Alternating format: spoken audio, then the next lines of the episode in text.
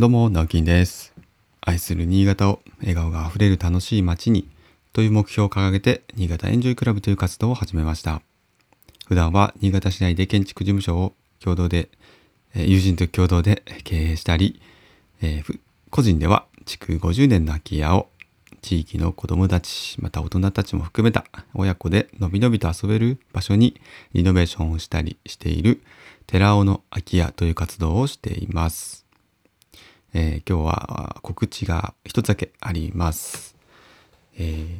7月の18日日曜日の午後1時から4時まで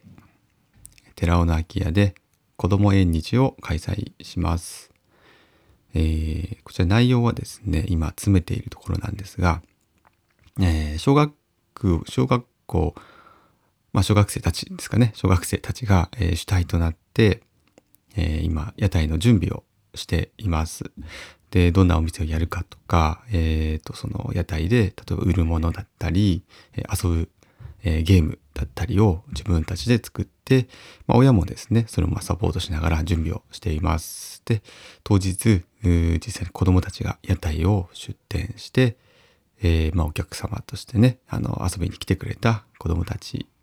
が、えーそれをま買ったりとか、え遊んだりとかするという、えまさにですね子どもたちによる子どものための、え子ども祭りというコンセプトで、え開催をしてみようと思っておりますので、えーぜひですねお時間ありましたら、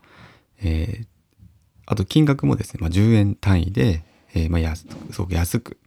あの設定をしましょうということで今、えー皆さんにお声掛けをしているので10円玉をですね今からいっぱい準備してもらってお子様にですねその日は10円玉を持たせて遊んでいただけると楽しいんじゃないかなと思っています。えーまた詳しい情報なんかはですね、えー Facebook とか、えー、Instagram の方で告知していきますので、そちらご確認ください。寺尾の空き家で検索すると、どちらもヒットすると思います。はい、えー、ということでですね、まあ、こちら、えーちょっと初の試みなので、当日もうまくいくかどうか、えー全くわかりません。なるべく、あの、楽しいお祭りにしたいとは思ってるんですけども、ちょっと完璧には、えーならないと、もう思っておいていただけると 助かります。えーまた時間も1時から4時までってなってますけれども、多分子供たちは3時間ずっと店番なんていうことはできないので、その辺も考慮して、あの、ちょっと来る時間によってはね、あの、屋台、屋台はあるけどなんか人が少ないというかみんな遊んでるみたいな 状況もあるかもしれないので、ちょっとその辺は臨機応変に対応したいとは思うんですけども、はい。えー、その辺も考慮していただきながら遊びに来ていただけたら嬉しいです。えちなみにですね、えー現地に駐車場はありませんので、えーまあ、公共交通機関を、えー使っていただく、もしくは、まあ、臨時のですね、えーご迷惑にならないように、えー何卒ご配慮をお願いいたします。はい、えーさて本題に行きたいと思うんですけれども、うん昨日の、昨日は、昨日、昨日の話だな、昨日も、えっと、和能のね、空き家のリノベーションのオープンハウスについてもちょっとお話ししてたんですが、で、その中で昨日、あの、思いついた、思いついたとか思い出したことがあって、で、そのオープンハウスの時に、えーま、お手伝いさんとして、えー井口さんという方、N スケッチの井口さんという方に、まあ、お手伝いしていただいたんですね。で、設計事務所をやられていて、あの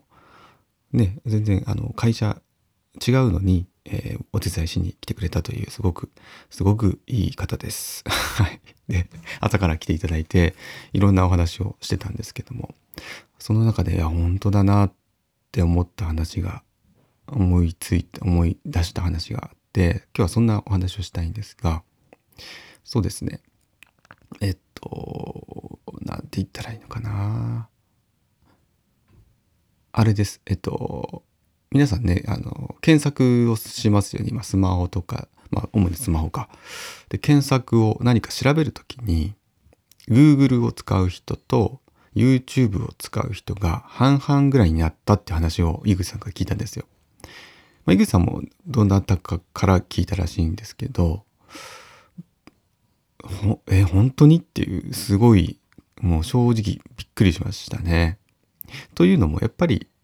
まだまだ、えーと、私個人で言ったら何か調べるときやっぱり Google を開いて、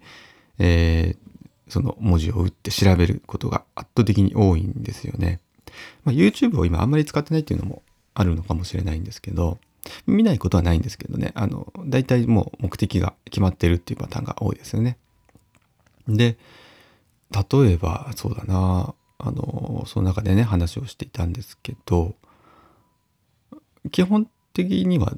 まあ、Google で調べると、まあ、まあ、いろんなのが出てきますよね。えっと、それこそ YouTube の動画だったりとか、写真だったりとか、あとブログだったりとか、えー、だ、じゃあ、そうだな、例えば、パソコンを、あ、パソコンだとあれか、じゃスマホを買いたいと。えー、iPhone の、ね、次の新しい iPhone 買いたい。じゃあ iPhone のこと iPhone、えー、次は13になるんですか ?12 ですよね、今確か。13が出た後に、じゃあその調べてみようっていう時に、まあ、それをね使った感想を使ったレビューとかっていうのがどんどん出てきます。で多分文字ブログだったり、え、動画だったり、まあ、音声なんていう場合もあると思うんですが